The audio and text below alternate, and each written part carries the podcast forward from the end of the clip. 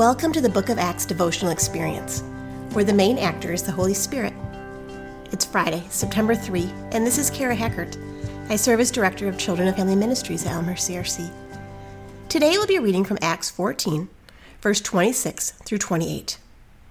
From Attalia, they sailed back to Antioch, where they had been committed to the grace of God for the work they had now completed. On arriving there, they gathered the church together and reported all that God had done through them and how he had opened a door of faith to the Gentiles. And they stayed there a long time with the disciples. Paul and Barnabas had arrived back in Antioch. They gathered the church together to tell them all about their journey, work, and experiences. How do you think the believers felt when they saw Paul and Barnabas again?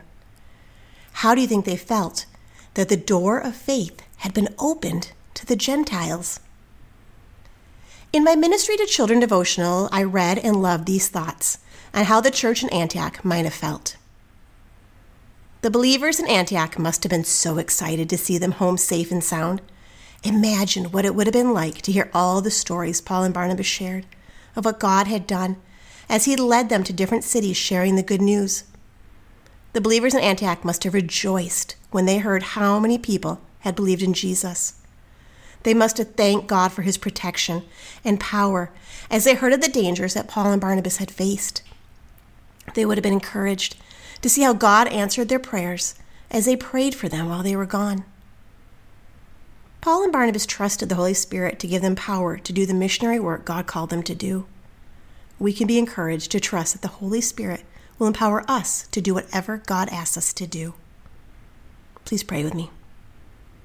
Dear God, Thank you for the work of your Holy Spirit. Thank you for the work that you have called us to do at home, at school, at work, and in our neighborhood.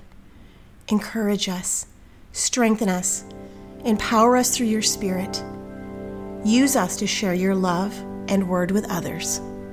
Amen.